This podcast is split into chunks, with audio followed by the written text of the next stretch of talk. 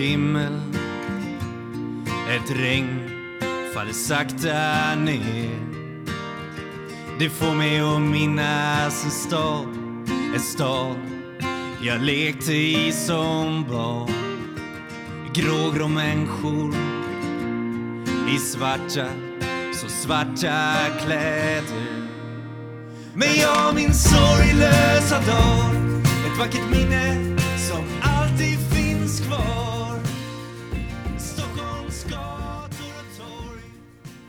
Ja, hej alla fantastiska människor som lyssnar på Beroendepodden.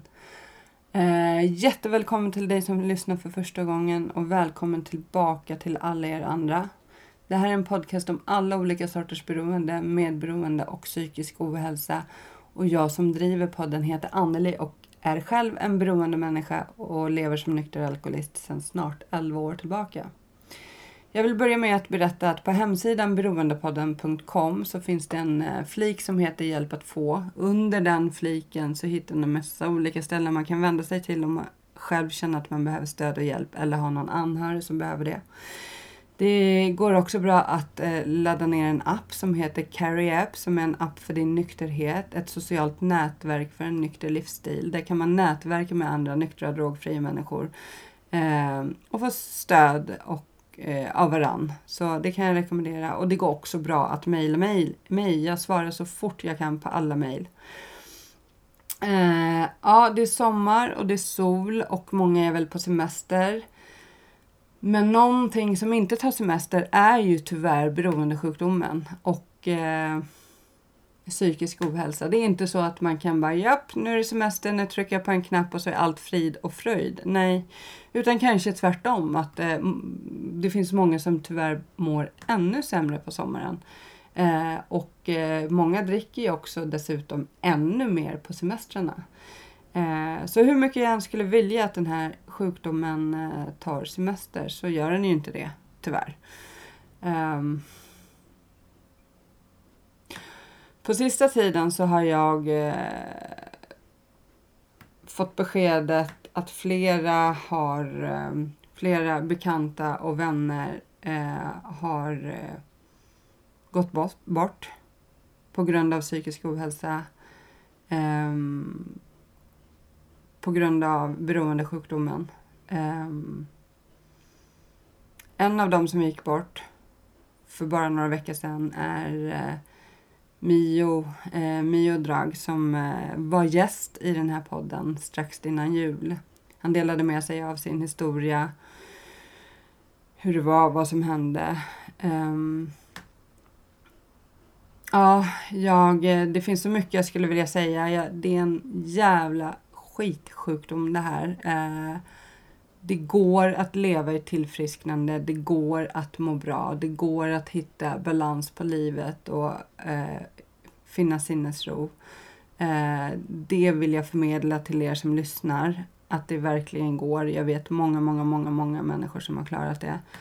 Men vi behöver varann. Vi behöver stöd och hjälp och vi behöver verktyg för att klara av det. Och eh, eh, om du eh, känner att du behöver stöd och hjälp, våga be om hjälp. Vi är många här som gärna hjälper dig. Och jag tänker att idag så vill jag att vi tillsammans tystar oss en stund och tänker på alla de som drabbas av den här sjukdomen eh, och till de som tyvärr har gått bort i den.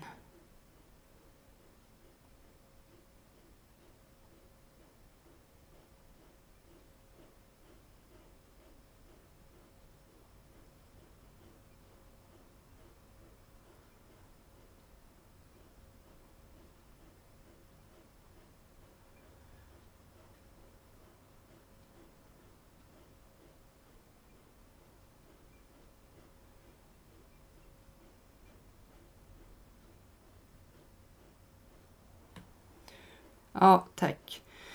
Um, Beroendepodden är mer än bara en podcast. Det är...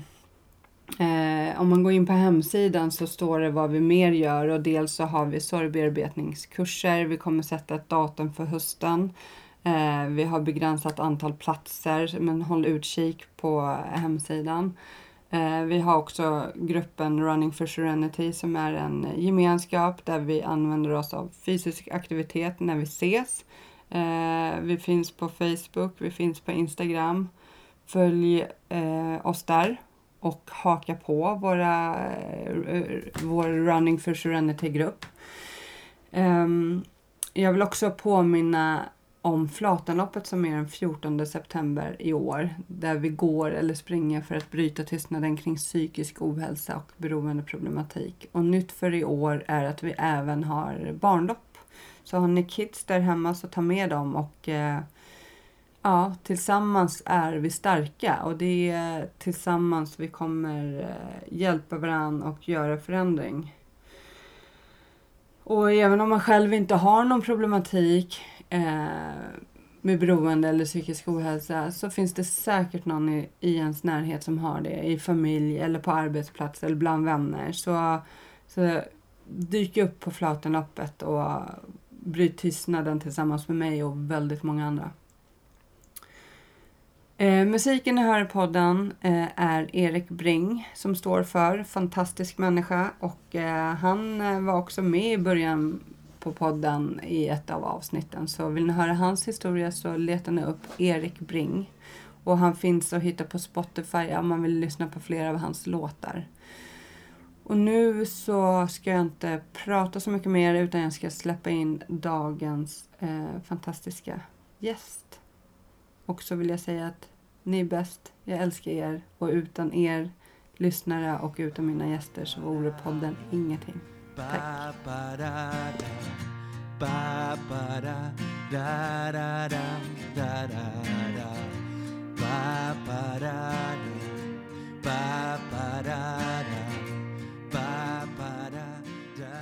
Eh, hej och välkommen till Beroendepodden, eh, Edvin Nilsson. Hej, Hej. tack så mycket. Du lever som eh, vuxet barn och medberoende och eh, tillfrisknande beroende. Ja. Mm. Och är 24 år. Mm. Du har varit eh, nykter och drogfri i 14 månader. Jag tänkte säga 14 år, men det har du inte. I 14 månader. I det. 14 månader Mm. när det här släpps. Men jag är jätteglad att du är här och vill dela med dig av din historia. Och, och jag tänkte att du får börja och berätta om din uppväxt. Mm. Mm. Ja, tack så mycket. Ja. Eh, Jag kom till Sverige från Colombia. Måste ha varit någon gång 95 tror jag. Jag var ungefär något år. Och eh, jag har en storasyster som är två år äldre. Hon kom några år innan mig. Eh, jag växte upp med min pappa då. Men du är adopterad? Ja, precis. Min adoptivpappa då. Ja. Men jag har alltid sett honom som min pappa ändå. Liksom. Det har inte varit något snack om det så. Mm. Eh, och han är ju liksom nykterist skulle jag säga. Jag har aldrig sett han berusad eller sådär. Mm. Eh, min mamma däremot, min biolog, nej, min adoptivmamma då. Mm. ehm, hon har ju varit alkoholist så länge jag kan minnas. Eller hon var alkoholist. Um, ehm, samtidigt ändå väldigt så här. Hon hade sina stunder såklart. Alltså som hon var kärleksfull och så. Men just den här um, alkoholismen kommer jag ihåg så länge jag kan minnas. Vi växte, jag och min syster har växt upp i ett uh, litet villaområde utanför centrum i Eskilstuna. Och eh, tidigt så tror jag, jag kände nog liksom att jag inte har samma kontakt med speciellt min mamma som min syster hade. Och jag var nog väl lite så här vild och utåtagerande som barn. Vad det beror på vet jag inte. Men jag tror liksom att jag kände av den här otryggheten tidigt.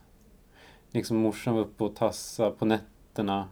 Jag hör hur det smäller i luckorna liksom så här och jag ser jag ser ju liksom att hon mår dåligt. Och nu kanske jag är så här fem, sex år eller något sånt där.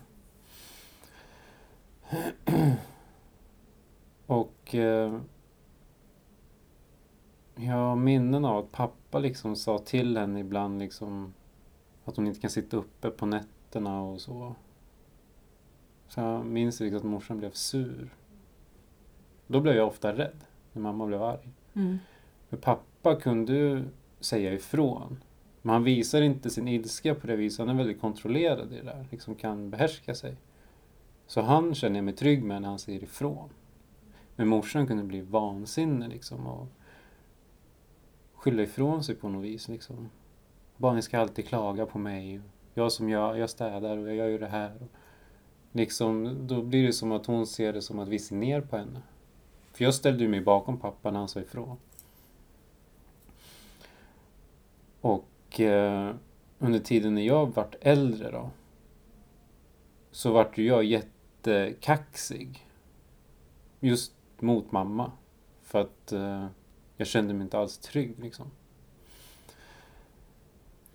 Men drack Mm. hon liksom dagligen när du var liten eller Ja, så det är till och från alltså. Men som du, med, alltså, som du minns? ja, som, jag, som det känns så är, känns det som att i majoriteten av minnena så är hon full. Mm. Och de, majoriteten av nätterna liksom, det är jobbiga nätter liksom. Mm. Och när jag tänker på när jag pratar om det så här så ser jag liksom Men så här vinglas på bordet och hon sover i soffan liksom en vardag. Liksom. Det är väl det som tar över tänker jag. Sådär. Men det är liksom det jag kommer ihåg. Jobbade hon på dagarna eller var det... Ja, hon jobbade, hon hade heltidsjobb. Mm. Eh, ja. Och eh, ganska viktigt jobb vad jag förstod det som liksom. Jobba på sjukhuset så här, som läkare liksom. Hon gjorde sitt jobb, hon skötte sitt jobb. Alltså hon åkte till jobbet och vad jag vet så var det inga problem. Mm. Men i efterhand kan jag inte fatta hur hon klarade det liksom. Samtidigt i efterhand så fattar jag ju nu att då när hon kommer hem från jobbet släpper all stress kanske. Och Det är klart, hon släpper ju ut massa frustrationer och och så kanske inte hennes liv är som hon har planerat. Det vet ju inte jag, för det var ingenting vi pratade om heller liksom. Sådana här personliga drömmar eller mål som man kanske har liksom. Mm. Så jag vet ju egentligen inte hur hon ville leva sitt liv, eller vad man ska säga. Förutom att... eh, Förutom det vi upplevde liksom. Alltså det känns så... Ibland känns det som att jag inte kände henne. För att sjukdomen var i vägen. Det var ju som en mur mellan oss. Vi hade intima stunder, liksom så här mysiga helger ibland. Men de glömdes oftast bort för att helgen efter kunde vara kaos. Mm.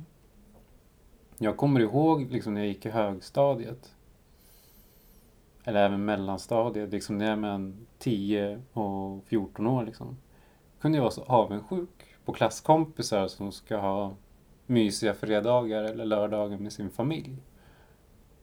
För det var inte riktigt det vi hade i vår familj. Med pappa kunde det vara schysst. Men då var det alltid någon som saknades. Och som om pappa var iväg och jobbade eller sådär. Det kunde vara mysigt men jag hade någon slags rädsla i mig liksom. Att det kan smälla när som helst. Och det hände ibland att mamma var aggressiv. Just när hon var full då. Och... Eh, ja, jag fick lite stryk sådär ibland. Men jag skyllde ofta det på mig själv. Hon sa alltid Måste du vara så jobbig? Måste du hålla på så här? Och bara skyller på mig liksom. Hon det måste vara något fel på dig och...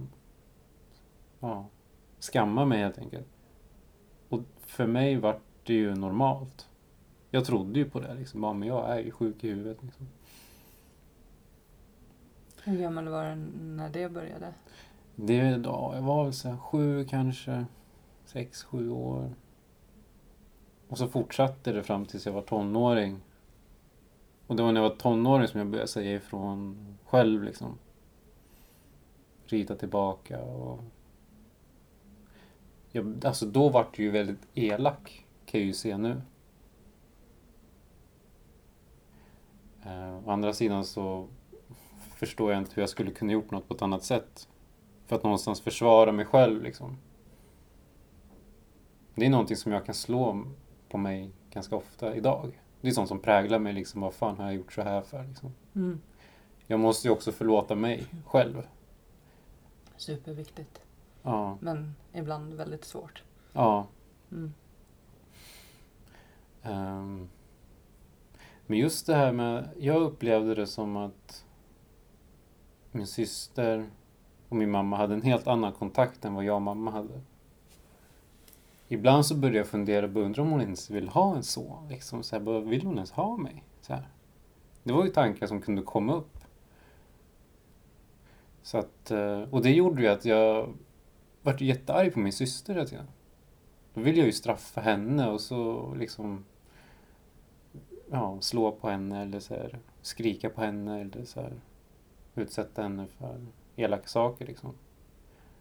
Och i efterhand kan jag inte säga att det var ju inte syskonbråk liksom. Det kunde bli jä- jävligt våldsamt. Mm. Så här hemskt liksom. Men jag var jävligt avundsjuk bara. Tror jag. Och det som är mest är väl att kände mig nog lämnad på något sätt. Alltså jag såg ju och kände hur mamma prioriterade alkoholen före mig och min syster. Och min pappa. Just för att vi bad henne flera gånger. Liksom, "Bara, kan du inte bara lägga av? Jag sa flera gånger att jag kommer flytta härifrån. Då var jag nog inte mer än 13-14 år. Ehm, Och det- vad sa hon då? då? När, när ni... Nej, alltså... Ibland så var det inte så mycket diskussion. Hon kunde bara, ibland blev hon bara ledsen, liksom gick därifrån. Sen kommer jag ihåg att hon tog tag i det en gång och slutade dricka. Ett par månader. Då var jag runt 14, 15, ja 16 kanske. Nej, jag var nog 14. Um, ehm, och det var efter vårat, vi hade ett jättestort tjafs liksom hela familjen. Sen vart hon nykter i några månader och började träna jätteintensivt. Efterhand kan ju se att hon flydde i det. Hon fick ju aldrig någon hjälp Mm. som vi önskade att hon skulle ha fått. Det finns något som heter Vägen i Eskilstuna. Där, eh, ja, vuxna ungdomar med beroendeproblematik kan vända sig då. Hon sa att hon vände sig dit men jag, kan, jag vet inte om jag kan tro på det här liksom. Ehm, sen var det något som hände, jag kommer inte riktigt ihåg men hon återföll sen efter ett tag. Och då var det som Alltså det var som en riktig slangbälla tillbaka liksom. Bam! På samma plats liksom. Mm. Och det var nästan värre än vad det var innan. Hon söp hårdare och mera. Sen kommer jag ihåg att eh, vi reste ofta till min farmor. Min farmor och farfar uppe i Norrland. Där brukar det vara lugnt när mamma hängde med. Så att liksom det jag br- br- så fundera över att vad var det som var så bra där men inte hemma liksom? För det var ofta när vi var hemma som hon drack mycket. Även om vi var på solsemester så var det inte så överdrivet. Så det var ju någonting där liksom när det bara var vi. Mm. Så att i efterhand då började jag tänka på det, bara, ju levde hon det livet hon ville leva? Eller var det inte så? Och därför liksom satt hon och sörjde något. Och det, hon dog ju sen 2009. När jag var 15 eller 16. Tror jag var 15. Och då gick jag ju runt med alla de här tankarna. Och så var vi jätteosams. Och så dog hon på grund av alkoholen. Hon fick inflammation i bukspotteln. Som spred sig sen. Och eh,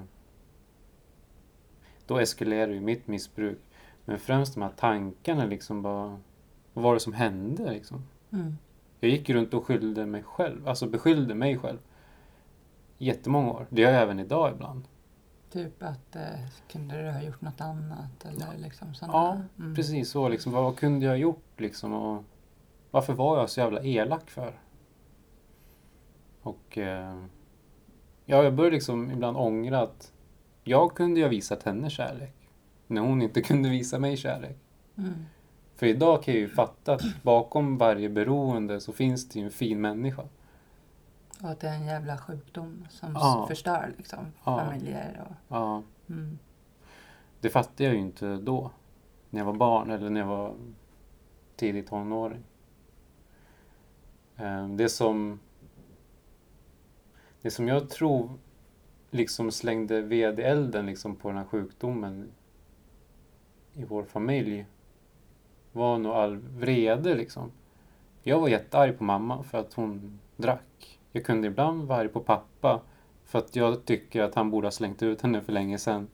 Och jag kunde vara arg på min syster för att hon fick massa kärlek som jag ville ha. Samtidigt som att jag är arg på mig för jag tror att jag förstör allting. Och då blir det ju liksom att jag bara kastar paj på allihopa. Liksom. Jag är jätteotrevlig mot allihopa. Och det gör ju också att den här gemenskapskänslan försvinner. Så att jag sökte mig ut liksom ganska tidigt. Samtidigt så gav ju aldrig min mamma en chans att visa att hon ville vara mamma när hon ville vara. För hon hade ju också perioder, bara ska du inte komma hem, ska vi äta tacos eller så här. Så kunde jag bara, nej, fan eller. Mm. Och det är ju något som jag kan ångra idag. Liksom när jag väl fått en inbjudan, då kastar jag bort den. Jag tror det handlar om att jag ska få bestämma. Liksom. Alltså att det ska vara på mina villkor. Det är bara vad jag kan tänka mig nu i efterhand. Jag pratar ju väldigt sällan om det här. Eh, Men det här är ju en jättestor del till att jag själv blev alkoholist. Eller är alkoholist. Mm. Och narkoman. Och, ja, stor del till vuxen-barnproblematiken också. Eh, och det här har ju liksom påverkat jättemånga områden i mitt liv. Skolan och ibland på arbetsplatsen också. Svårt att liksom veta bara kan jag prata om det här eller alltså om det är något som tynger mig. Om hon frågar mig hur mår du? Jag kan tänka, ska jag säga att jag mår bra? eller ska jag säga som det är? Mm. Alltså för ibland kan jag ha sjuka tankar liksom. Tänka, ja. Är jag ens på rätt väg i livet? Eller alltså det känns som något så här fördjupt samtalsämne att snacka om i fikarummet liksom. Alltså, ja, jag tror jag dömer ut mig själv liksom. Men perioden efter din mamma gick bort, var det Ja. någon som fångade upp dig eller fick, fick du något stöd? Satte man in något stöd liksom? Det är ändå Ja, en så otroligt känslig ålder också som du var i. ja. När det, Det var lite lustigt för vi hade kontakt med familjeteam på BUP. mm. Alltså ända sedan jag var tio, tror jag. Och sen Ja. bara några månader. Alltså på grund av att du eller mamma eller? Ja, det vet jag faktiskt inte. Nej. Jag hade ju känsla av att det var på grund av att jag var så jävla jobbig. Ja. För det var det mamma sa, bara, nu ringer jag BUP. Jag orkar inte Mm. med dig. Mm. Och skolan sa att, för min skola var ju, eller lärarna var informerade. Och de sa att vi vet liksom din situation och att din mamma inte mår så bra. Så vi tycker att du ska gå till BUP. Så att det vart ju helt olika budskap. Mm. Men jag tror det var ju för båda orsaker. Tror jag. Eh, Men när vi väl var på mötena så kände jag mig fel. För det var det som lystes upp. Edvins beteende. Han skriker och han är elak och han kan kasta saker. Och det kändes inte som att någon ifrågasätter varför gör han så. Det finns ju ofta en orsak bakom det när Ja. barnen beter sig så. Ja. Jag och pappa pratade om det efterhand och han fattar ju det. Mm. Men jag kan tänka mig att liksom man förlitar ju sig ändå på de här människorna som säger att de ska göra något. Och också tror ju man att de vet vad de gör liksom. Men det sjuka är att eh, bara några månader efter mamma gick bort så kallade de mig, min syster och min pappa på ett möte. Sen så sa de att eh, ja men nu så finns det liksom inget att jobba med längre. Det var som att problemet var borta. Mm. Så det var ju Väldigt sjukt. Så att eh, där avslutades BUP-ärendet liksom. Och eh, så nej, alltså jag upplevde inte alls att jag blev uppfångad av några myndigheter eller så. Mina lärare på skolan var jättesnälla. De, fann, de fattade ju verkligen vad som var problemet. Ja, men jag tänker liksom att eh, alla människor som mister någon nära och kär eh, borde ju ja, få möjlighet att gå sorgbearbetning eller få stöd i sin sorg. Liksom. Och det, det är tråkigt när man hör att det liksom inte finns det liksom, direkt. Okej, du har, din mamma har gått bort. Vi Mm. gör det här för dig. Liksom Mm. tänker jag. Hur var pappa? Alltså, hur, kunde ni prata om det hemma? Eller? Nej, alltså... Vi har alltid haft jättesvårt att prata om sådana känslomässiga bitar. Mm. När mamma levde, då kunde jag uttrycka bara "Ah, det här känns så sjukt jobbigt. Eller det här känns för jävligt liksom. Men efter hon dog, då var det som att dörrarna stängdes liksom. Eh, det kändes som att det är någonting vi inte snackar om. Det kanske inte var så, men det var så jag kände. Jag kände liksom att bara, nej, men det här vill jag inte prata om. Och sen så var det inte... Min syster var lite lättare att börja prata om det ibland. Um, I och för sig när gravstenen vart sett och sådär, då tog pappa med mig och visade mig så här. Och, så att de kanske har försökt att ta upp det, men jag har haft jävligt svårt att bjuda med liksom. Det kan vara för att jag är så himla dubbel i att jag var jätteförbannad på henne och jag kände typ hat. Samtidigt som jag saknar henne jättemycket. Och då vet jag inte på vilket ben jag ska stå på. Så jag vart nog jättevilsen i det där. Mm. Och sen kan jag tänka mig att pappa blir också så förvirrad liksom. Hur ska jag göra det här då? Om han märker att jag tar avstånd och så... Ja, det har varit jättesvårt. Den närmaste tiden, liksom, närmaste åren. Men sen efter så gick, började du själv missbruka. Mm. Jag tänker liksom eh, många som är uppvuxen med en förälder som är alkoholist eller narkoman brukar ju kanske känna så här, det där ska jag aldrig börja med själv. Mm. Så. Men Mm. det var inte så du kände? Nej. Jag började supa på ganska hårt, ganska fort, ganska tidigt. Jag började ju dricka ungefär när jag var 10-11. Så var jag 15 ungefär när hon dog. Så... Nej, alltså så har jag aldrig tänkt att jag ska aldrig bli som mamma liksom. Jag mer bara släppte alla tyglar och bara körde huvudet i kaklet liksom. Sen har jag ju haft liksom vissa tankar på att ah, jag ska aldrig hålla på med det. Eller jag ska aldrig hålla på med det. Pulver, det är inte min grej. Så. Mm. Men det kommer ju ändå med tiden. Liksom. Däremot så har jag märkt jag liksom något år innan jag åkte in på behandling. Speciellt när jag satt själv på en bar med en sexa whisky och ett glas vin. Liksom. Först, ibland så tänkte jag på hur fan kan jag dricka whisky och vin samtidigt? Liksom. Vad fan är det här? Mm. Och så jag bara sitter där själv. Och då började jag tänka, vad fan, jag är precis som min morsa. Hon satt oftast själv i vardagsrummet. Och eh, då började ju tankarna slå mig liksom, vad fan alltså. Vad fan är det här liksom? Är det det här jag vill liksom? Men sen så puttade jag undan den där tanken ganska fort. Det, är ju, det jag kan se nu, det är en liten tanke på att jag borde skaffa hjälp. typ. Mm. Men jag puttar undan det för att jag vill ju ändå vara kvar där. Och på något sätt så kändes det som att det är det här jag ska göra. Som att jag är dömd till att supa och knarka typ. Som att jag inte kunde något annat. Nästan som att det är det här som förväntas av mig. I de banorna kunde jag tänka. Ja. Min känsla när jag började dricka det var ju att jag hittade någonting som jag var bra på. Ja. ja. Det här var jag duktig på.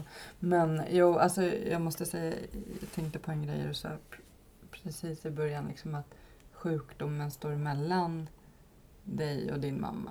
Alltså, Mm. jag brukar inte prata så mycket om min familj, men jag är ju också vuxet barn, självklart. Mm. Jag tror att många som blir alkoholister är det. Ehm, för min, min far är aktiv, min mor är medberoende och de lever fortfarande ihop, 45 år. Still Mm. going eh, dysfunktionellt, Mm. eller vad man säger. Och det är ju strongt av dem. Men, ehm, men just de här, jag känner igen mig jättemycket i, i det du har berättat själv. Mm. Precis, att man ehm, på något sätt inte känner människan som är aktiv. Man skulle vilja lära känna den här personen. Vem är du bakom alkoholen? Liksom? Mm. Eh, och samtidigt som man är så arg och så kan man känna så här. okej. Och en tanke som har slagit mig, bara, hur kommer jag känna just den dagen som han är borta? Det här, jag har aldrig fått lära känna dig för att det har varit alkohol i vägen hela tiden. Mm. Ehm, det får jag ju ta hand om den dagen. Förhoppningsvis hinner han bli nykter innan dess. Mm. Eh, eller inte, det vet man inte. Mm. Jag hoppas ju det. Mm. Men jag tror att det är många som känner igen sig i det. Liksom, att man, Mm. och att man inte får den där bekräftelsen som barn som man vill ha. Mm. Och också en jätteintressant sak som du sa här med att, du, att ni har olika troligen eh, ser på, på relationen med er mor olika, du och din syster. Mm. För så kan jag känna med mig och min bror. Jag bara, så det, de har en helt annan relation, pappa Mm. och min bror. Mm. Och jag och min far. Det är liksom så här, har vi, är vi uppvuxna i samma familj? Ja. typ så jag bara, Ja, hur kan vi precis. känna och tycka så olika? Mm. typ. Ja, men det är exakt så där jag menar liksom att Ibland kan jag känna det att jag och syrran hade helt olika uppväxter. Mm. Det hade vi i och för sig, men liksom just relationen liksom att Det vart så olika. Och eh, alltså jag klandrar ju inte henne för det idag. Idag fattar jag ju liksom vad det är. Tror jag i alla fall. Mm. Eh, och det är ju nog hur vi handskas med det som kommer mot oss. Liksom. Jag, jag tog nog hand om det genom att bara bli arg, för jag fattar kanske inte något annat. Men jag tror Maria förstod mer att eh, det är en sjukdom. För jag kommer ihåg pappa sa det jätteofta. När jag var så frustrerad och jättearg. Då sa han, men han är sjuk. Nej, hon är sjuk Edvin. Så Mm. jag bara, men vadå? Det är bara att lägga av. alltså det är, bara, det är bara att lägga ner. Vad fan är grejen? Och så sa han, men hon, hon kan inte, hon behöver hjälp. Och det jag kommer ihåg, liksom, då sitter min syster och gråter och bara, bara tänker efter. Liksom, hallå. Försöker liksom få mig att fatta. Men jag är ju så arg liksom. Och Det tror jag gjorde mycket att min syster kunde acceptera på något annat sätt och vara snäll mot henne. För att hon fattade att mamma var sjuk. Men eh, ja, jag var nog alldeles för arg. Mm. Och den här känslan av att vara övergiven. Och ibland kunde jag tänka så här, vad fan, de adopterade mig. Och så gör de så här mot mig. Alltså bara tycker så synd om mig själv. Mm. Men ibland kunde jag tycka att det var så himla absurt. Liksom. Och ibland kunde jag tänka så sjukt på varför fick jag bara inte vara kvar där i Colombia. Liksom. Men jag är jävligt tacksam att jag fick komma hit, såklart. Men det är de där sjuka tankarna som kommer upp i allt, i allt sjukt. Liksom. Ja. Men sen eh, som sagt började du själv missbruka och mm, blev det också liksom dagligen då eller hur såg, såg ditt liv ut efter Ja. mammas bortgång? Ja, så det var ju dagligen eh, cannabis alltså. Mm. Det var det som...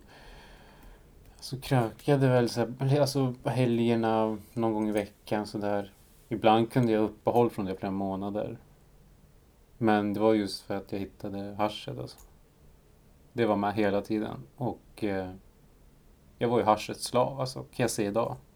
Cannabisets slav liksom. Kunde säga till pappa, bara jag ska gå på bio med en kompis, kan jag få en hundring? Mm. Och så fick jag en hundring och så gick jag ju inte på bio liksom. Det var liksom så, där det började liksom, att jag började ljuga för min pappa för att få en liten hundring till en liten släng liksom. Ja. Och sen så eskalerade det ju med mer fest. Då vart det ju andra droger, festdroger liksom. Mycket ecstasy senare med åren. Och...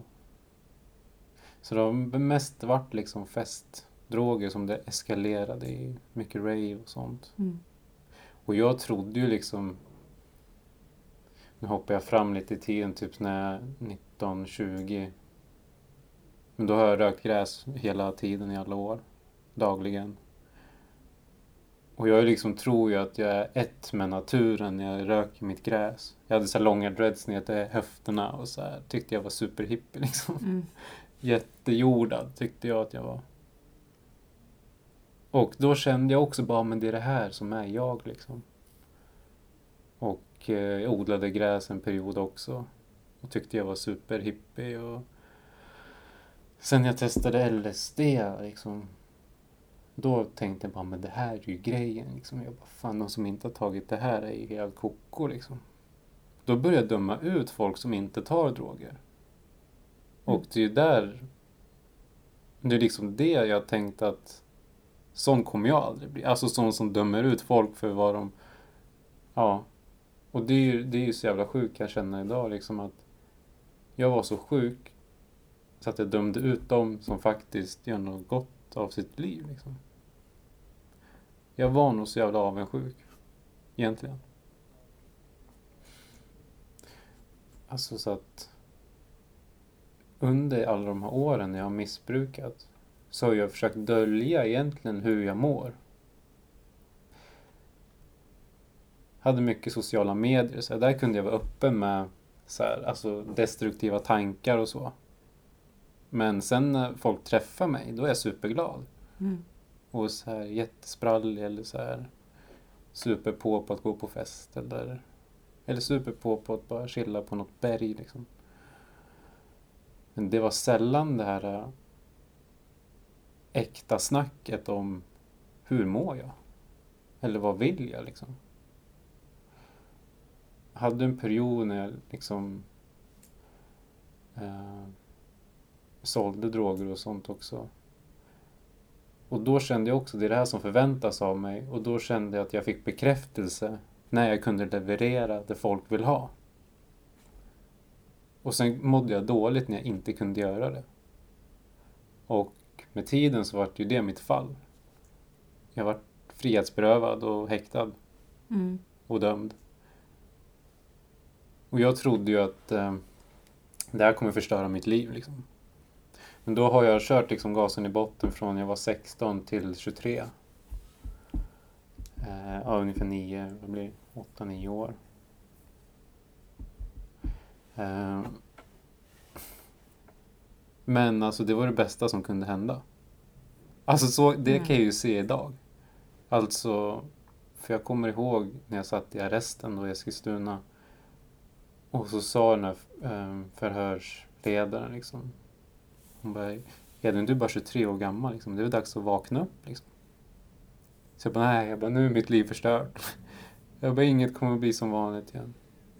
Hon bara, ryck upp det. Sa hon det? Ja. Så jag bara, va? Jag brukar man vara så kall liksom. Men jag fattar ju liksom nu. I och för sig, då visste vi ju inte vad mitt straff skulle bli, om det skulle bli fängelse eller sådär. Men jag fick kontraktsvård. Och det är ju det som förändrade hela mitt liv. Mm. Och eh, jag var på behandling i åtta månader. Och eh, Vad var det för sorts behandling? tolv steg. Mm. Um, alltså jag har aldrig varit i kontakt med behandling eller tolvsteg. Gått någon slags öppenvård förut. Men då manipulerade jag testerna liksom, så att Mm. jag var inte nykter.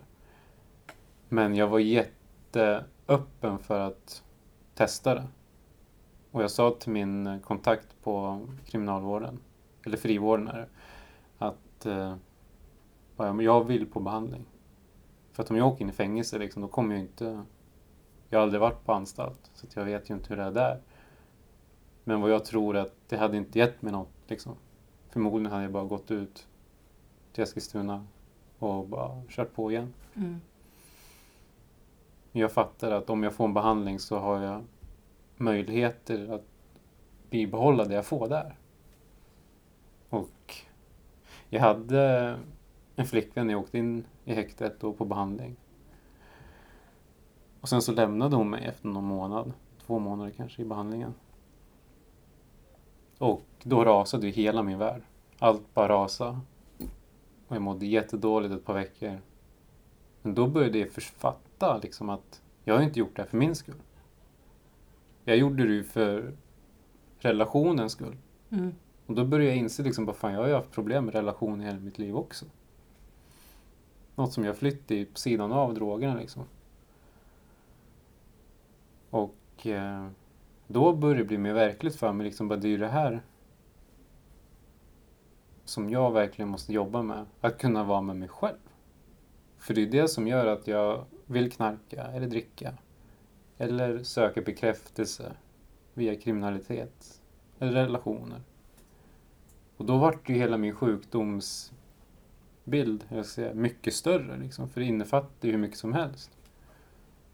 Så att Alltså den här behandlingen har ju liksom öppnat mitt sinne på ett helt annat sätt. Liksom att jag kan se vad jag har för problem egentligen. När jag åkte in i häktet trodde jag ju bara jag hade problem med droger. Mm. Men det är ju hur mycket större än det. Och Ja, eh, drogerna var väl lösningen kanske? precis. På problemet. ja, Problemen. precis. Mm. Alltså...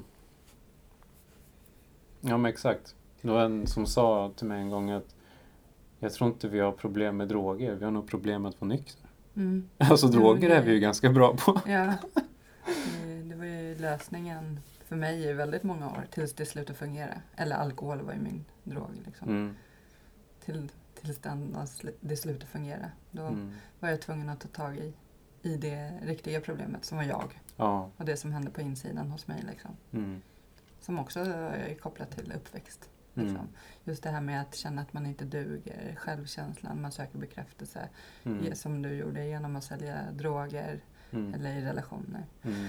Har men i, när du har varit i relationer, har du, hur har det sett ut? Alltså, kan du se Mm. liksom att det har du haft mönster liksom från Ja. barndomen? Och, Ja. Och gud, det, det kom upp mycket i behandlingen att mitt... Eh, jag, ser, alltså jag har ju såna extrema mamma-issues liksom. Mm, Och eh, i många relationer så har det varit identifikationer mellan min flickvän och min mamma. Antingen någon som dricker mycket liksom. Och då är det någonting som jag känner igen typ. Eller någon som jag gärna tar hand om. som Alltså- du behöver ta hand Ja, om. precis. Mm, mm. Eller, eh, eller någon som eller någon som ger mig mycket bekräftelse och kärlek liksom. För då känner jag, boff, det här har jag saknat. Mm. Och eh, Men kan du ta den biten då? När det är någon Ja. som ger dig bekräftelse och kärlek? För det kan ju vara väldigt svårt om man inte... ja. Det... Jag har ju väldigt svårt att ta det. Mm, Alltså att ta emot och tro på, liksom när en kvinna säger till mig bara, men gud vad bra du är på det här. Då brukar jag bara, fan skojar hon med mig? Mm. Alltså, är hon på riktigt nu? Liksom, jag börjar bara ifrågasätta mig själv. Eh, och det här var några år sedan som jag levde med den här kvinnan och så Alltså vi var nog ihop i drygt ett år. Något sånt där. Och eh, jag frågade ju henne jättemånga gånger liksom, är, är du allvarlig liksom? Och det var liksom ibland som att jag kunde bryta ihop för jag tror inte på det hon säger liksom. För jag tror inte att hon kan älska mig som hon säger att hon gör. För det går ju inte. Alltså jag, man kan ju inte älska mig liksom. mm, För jag är ju sjuk i huvudet. Alltså det är så mina tankar gick då liksom. Ehm, hon försökte stötta mig jättemycket till att skaffa jobb. Jag hade flyttat från Eskilstuna då. För att komma ifrån eh, kriminaliteten helt enkelt. Vi missbrukade ihop så att det hade vi gemensamt. Men det var just kriminaliteten jag ville ifrån då. Um, och så stötte hon mig jättemycket i att skaffa ett jobb. Hon bara, men du är bra på jättemycket saker. Det är just det här jag kommer ihåg. För att där, under den perioden så gav hon mig jättemycket bekräftelse. Du är bra på det här och... Ja, alltså vi, sö- jag sökte säljjobb och personlig assistent och Jag fick jobb också. Men själva grejen i det är att det är så lätt för mig att inte tro på bekräftelsen jag får. Samtidigt som jag vill ha bekräftelsen. Sen när jag får den så tror jag inte på den. Mm. Och det där har jag problem med idag också. Att jag kan, ja men på sociala medier, bara lägger ut något. Försöker skriva något klokt. Och så får man så här likes och kommentarer. Och då känner jag skam. Mm. Och det är, det är ju så skevt. Det blir så paradoxalt liksom. Alltså så att eh, ibland vet jag inte hur jag ska handskas med det här bekräftelsesökandet. Jag vet ju att jag måste bekräfta mig själv. Det är ju det som är nyckeln liksom. Mm. Men den idén finns ju inte när den behövs. Så ja, men det här med relationer har jag ju svårt med.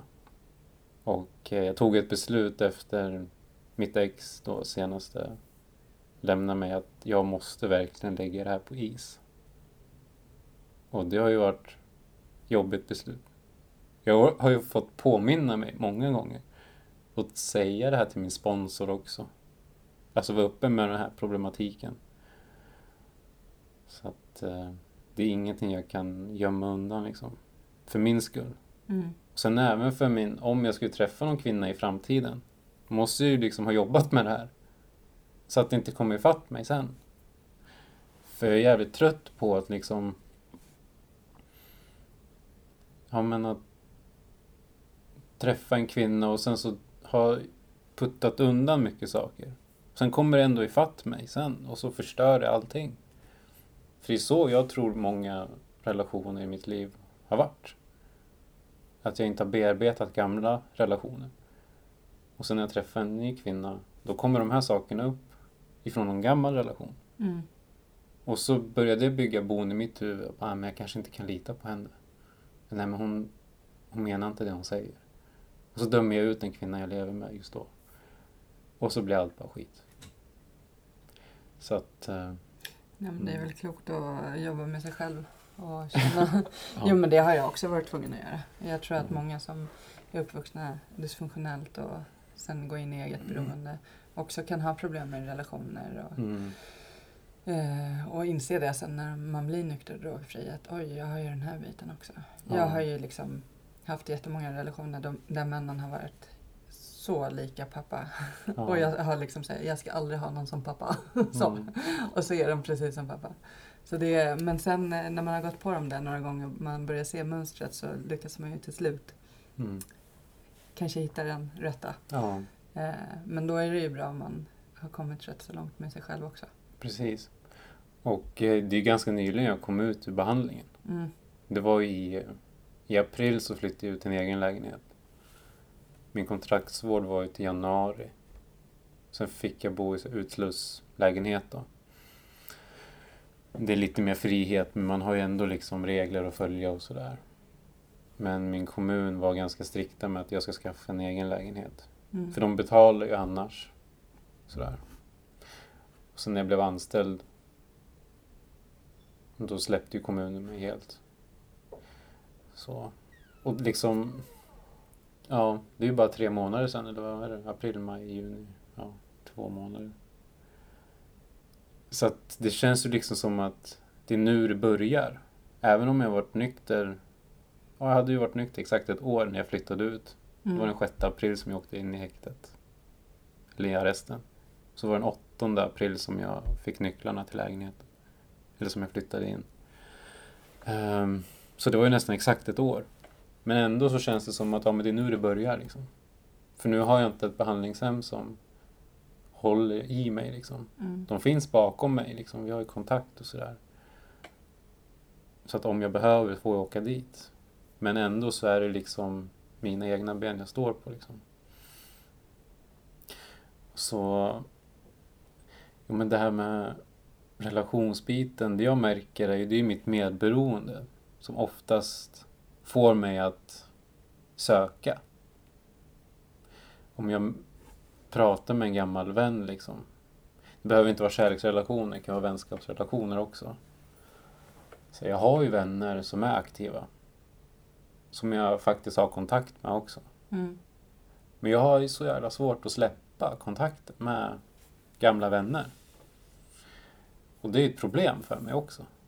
Jag kan prata med en vän och så hör jag att han eller hon mår dåligt liksom. Och så snackar jag med min sponsor om det, så kommer vi fram till att bara, fan jag måste bara släppa det. Sen efteråt så gör det liksom ont i mig. Samtidigt så vill jag ju liksom tänka på mig.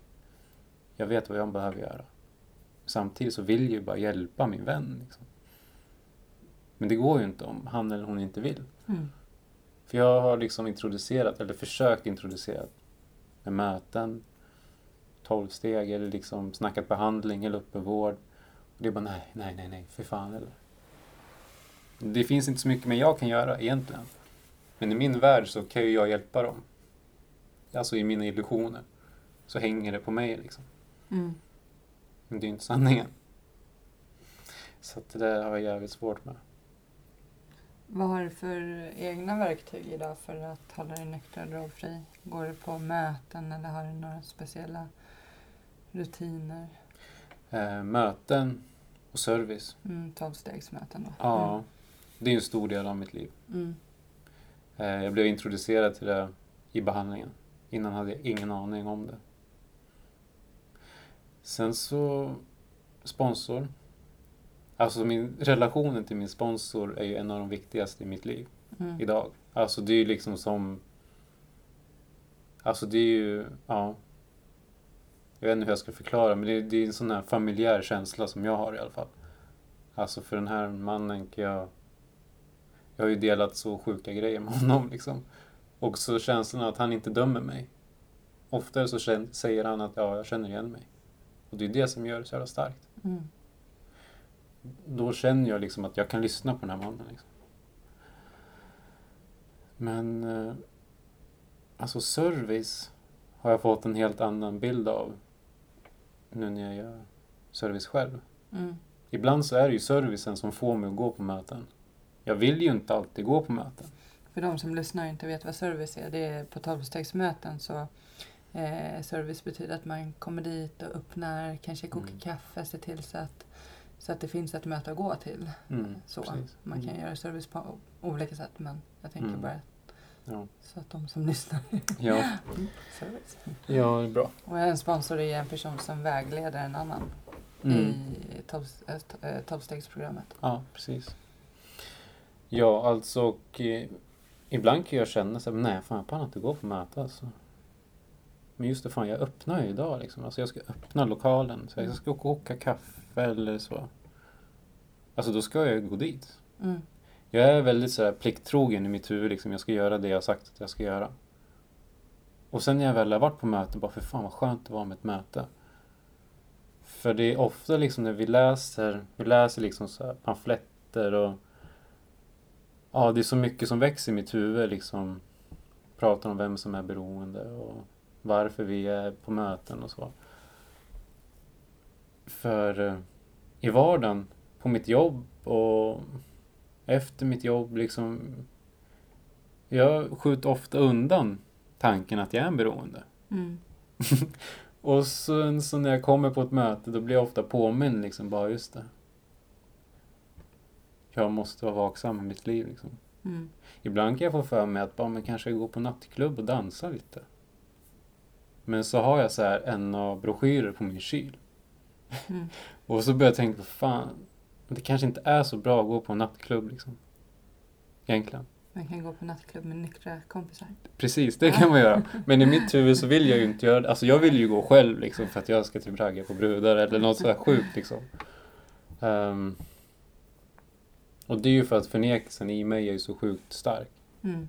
För alltså när jag tar upp det med en tillfrisknande beroende, då är det inte lika intressant. Liksom bara, ska vi gå på nattklubb liksom? Så jag bara, fast nej jag skojar bara. Alltså det Mm. vart inte lika kul i mitt huvud. Det skulle säkert vara skitkul. Men äh, ärligt så blir vänster då i mitt huvud. Och då har jag helt fel motiv. Det är ju det som jag får till mig att jag måste ju granska mina motiv med vad jag vill göra liksom. Så att, eh, Jag hörde när jag var nynykter så var jag på ett stort konvent. Eh, så var det en kvinna som hade 30 år och hon gjorde fortfarande service och gick Mm. fortfarande på möten. Och jag är så glad att jag hörde henne för det satte sig på något sätt att för hon sa så här att, nu ska vi se så jag säger det rätt. ju längre tid jag får, ju längre bort jag kommer från mitt sista glas, ju närmare är jag mitt första. Eh, ju friskare jag tror att jag är, ju sjukare är jag. Mm. Och, och, och det stämmer ju verkligen. Ja. Alltså, det är ju det som, jag går ju också på möten och ehm, nu har jag skaffat en liten hundvalp för inte så länge sedan så det, jag har inte kunnat gå så mycket som jag vill. Jag ska leta upp vilka möten man får hund på. Men, men det är ju för att bli påmind. Mm. För att eh, det du och jag har är ju en sjukdom som är listig, falsk och stark. Mm. Och den kommer vilja att vi kliver ut igen. Så Mm. vi måste ju göra allt vi kan för att inte ta upp första drogen. Och precis som du berättade med din mamma när hon hade det här uppehållet Mm. och tränade väldigt mycket. Och sen när hon började dricka igen så var det eh, som att hon började precis där hon hade slutat. Men det blev också värre. Mm. Och det är också den kunskapen jag har fått med mig under de här åren. Det är att i mig har jag sjukdomen fastän jag har varit nykter i snart 11 år. Så är, har jag sjukdomen, den är progressiv. Skulle jag plocka upp idag så skulle jag plocka upp och dricka på samma sätt som jag gjorde när jag slutade. Mm. Och jag drack mycket. Jag skulle troligen dö idag. Alltså om jag började igen. För att min kropp skulle inte vara beredd på den mängden. Så det, det har man ju också väldigt många som börjar dricka efter en period och dör direkt. Mm. För att kroppen liksom Mm. inte var beredd på det som är- händer. Liksom. Mm. Så det fortsätta gå. Eh, alltså det finns ju självklart olika sätt att bli nykter och drogfri och hålla sig nykter och drogfri. Men 12-stegsprogrammet är ju ett program som har räddat. Men har du kunnat förlåta din mamma? Har du liksom, nu förstår du ju att det är en sjukdom och hela Mm. den biten. Hur långt har du kommit i den processen? Ja, det känns så svårt att svara på. Jag känner ju i alla fall att jag har kommit till den punkt där jag kan eh, acceptera Mm. det som har varit liksom. Förlåta henne för det hon har gjort. Eh, just för att hon var ju sjuk. Mm. Det är ju mer att när det kommer till att förlåta mig själv Mm. för vad jag gjorde. Även om jag kanske var barn. Eller sen när jag var tidig tonåring. Jag har hört mycket att man har inte så mycket ansvar när man är barn liksom och så. Men jag gjorde även elaka saker när jag var tonåring. Det är det jag har svårt att förlåta mig själv för. Jag har gjort en sorgbearbetning. Mm. En, så, en sorgbearbetningsvecka. Mm. Och den var nog en av de jobbigaste veckorna i min behandling. Mm. Men en av den bästa. Mm. kan jag ju säga. För där fick jag ju liksom skriva upp de här bitarna att ja, men det här måste jag liksom ta ansvar för. Alltså det här vill jag ha en ursäkt för. Alltså någon, något som mamma utsatte mig för. Mm. Och sen skrivit ner allt som jag utsatt henne för. Liksom fått det på papper. Och fått det framför mig liksom. Då vet jag ju också vad det är jag bör acceptera. Vad jag, jag bör förlåta. Efter den veckan så hände det någonting. Det var skitjobbigt en period efteråt. Och jag föll in i massa flyktbeteenden. Men eh, några månader efter det där, då började det sjunka in i mig liksom att det här är ju fan en sjukdom. Och där fick jag ju se vad den här sjukdomen har gjort med oss. Och då började jag ju se det lite mer, kanske fel ord, alltså mer objektivt. Alltså liksom, mamma gjorde inte de här sakerna för att hon tycker illa om mig personligen. I hennes nyktra tillstånd skulle hon ju aldrig slå mig och säga att jag är förjävligt jobbig. Eller att jag är sjuk i huvudet. Mm. Så att, jag, alltså det känns ju också så här eh, svårt att säga att jag har kommit över det helt och hållet. För det går ju väldigt upp och ner hela tiden beroende på min dagsform. Mm. Men jag känner i alla fall att jag kommer en bit en bit in på det acceptansen först och främst. Men det är att förlåta mig själv som är svårt. Mm. Så det är väl det. För mig är det viktigt att prata om det. På möten bland annat. Just om det jag känner skuld för. För att jag tror att det bland annat det som får mig att gå ut. Jag har ju aldrig lagt av förut. Det här är första gången som jag kliver av droger och sådär. Så jag vet ju inte liksom hur det är att ta ett återfall. Det gör mig väldigt skraj också. Därför så försöker jag ju liksom att lyssna på andra. Och det jag har hört av många är ju att det är just skulden som kan få oss att gå tillbaka. För hos mig kan den bli jävligt stark. Känner jag. Men hur tänker du på framtiden då? Har du, har du drömmar och mål? Och... Ja. Mm. Ja, jag satt och tänkte på det på vägen hit. Alltså jag älskar ju trädgårdsodling. Mm. Trädgårdsmästar För nu jobbar du inom, lite med det också? Ja. Mm. inom blomster i alla fall. Eh, och så jag pluggar på Naturbruksgymnasiet heter det Mm. i Norrköping. Mm. En trädgårdsmästarutbildning. Ja, det är fantastiskt. Och liksom, det är ju det här jag vill hålla på med. Mm. Ehm, sen har jag inte riktigt bestämt mig om jag vill hålla på med odling eller anläggning. Liksom. Men det är något av dem. Alltså jag har ju en dröm att eh, ha eget företag inom trädgårdsservice. Mm. Och det ska innebära att eh, kanske designa beställda trädgårdar. Ehm, sen så har jag ju ett mål. Alltså jag vill nog bo i Spanien alltså. Mhm. Varför just Spanien? För där, eh, jag tror det är mycket bättre miljö om man är trädgårdsmästare. Alltså. Mm.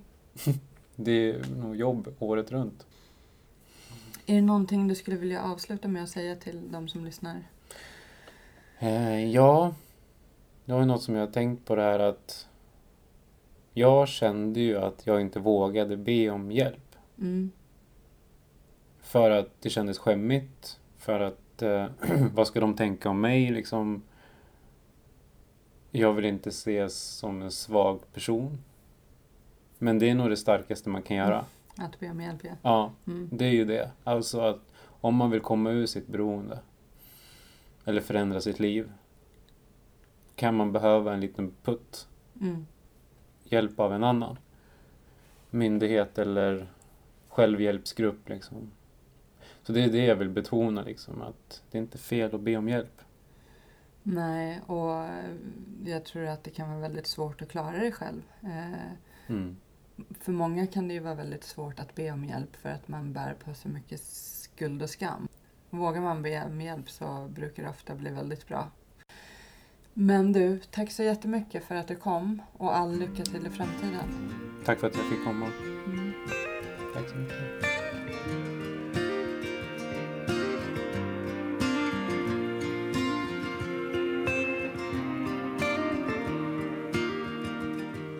Mörk himmel Ett regn faller sakta ner. Det får mig att minnas en stad En stad jag lekte i som barn. Grågrå människor i svarta, så svarta kläder. Men jag min sorglösa dag Ett vackert minne som alltid finns kvar Stockholms gator och torg Ett liv så långt ifrån sorg ba, ba, da, da. Ba, ba, da, da. Ba, ba, da, da, da, da, da, da, da. Ba, ba, da, da. Ba, ba, da, da. Ba, ba, da, da, da, da. Dyster T-baneperrong Ett liv inrutat i betong. Stäng ut det andra med musik. Fokusera allt på att bli rik. Här finns en dyster atmosfär. Ett liv kretsat kring karriär. Men jag min sorglösa dag. Ett vackert minne som alltid finns finns kvar Stockholms gator och torg Ett liv så långt ifrån sorg ba, ba, da, da. Ba, ba, da, da. Ba, ba, da, da, da, da, da, da, da. Ba, ba, da, da. Ba, ba, da, da. Ba, ba, da, da.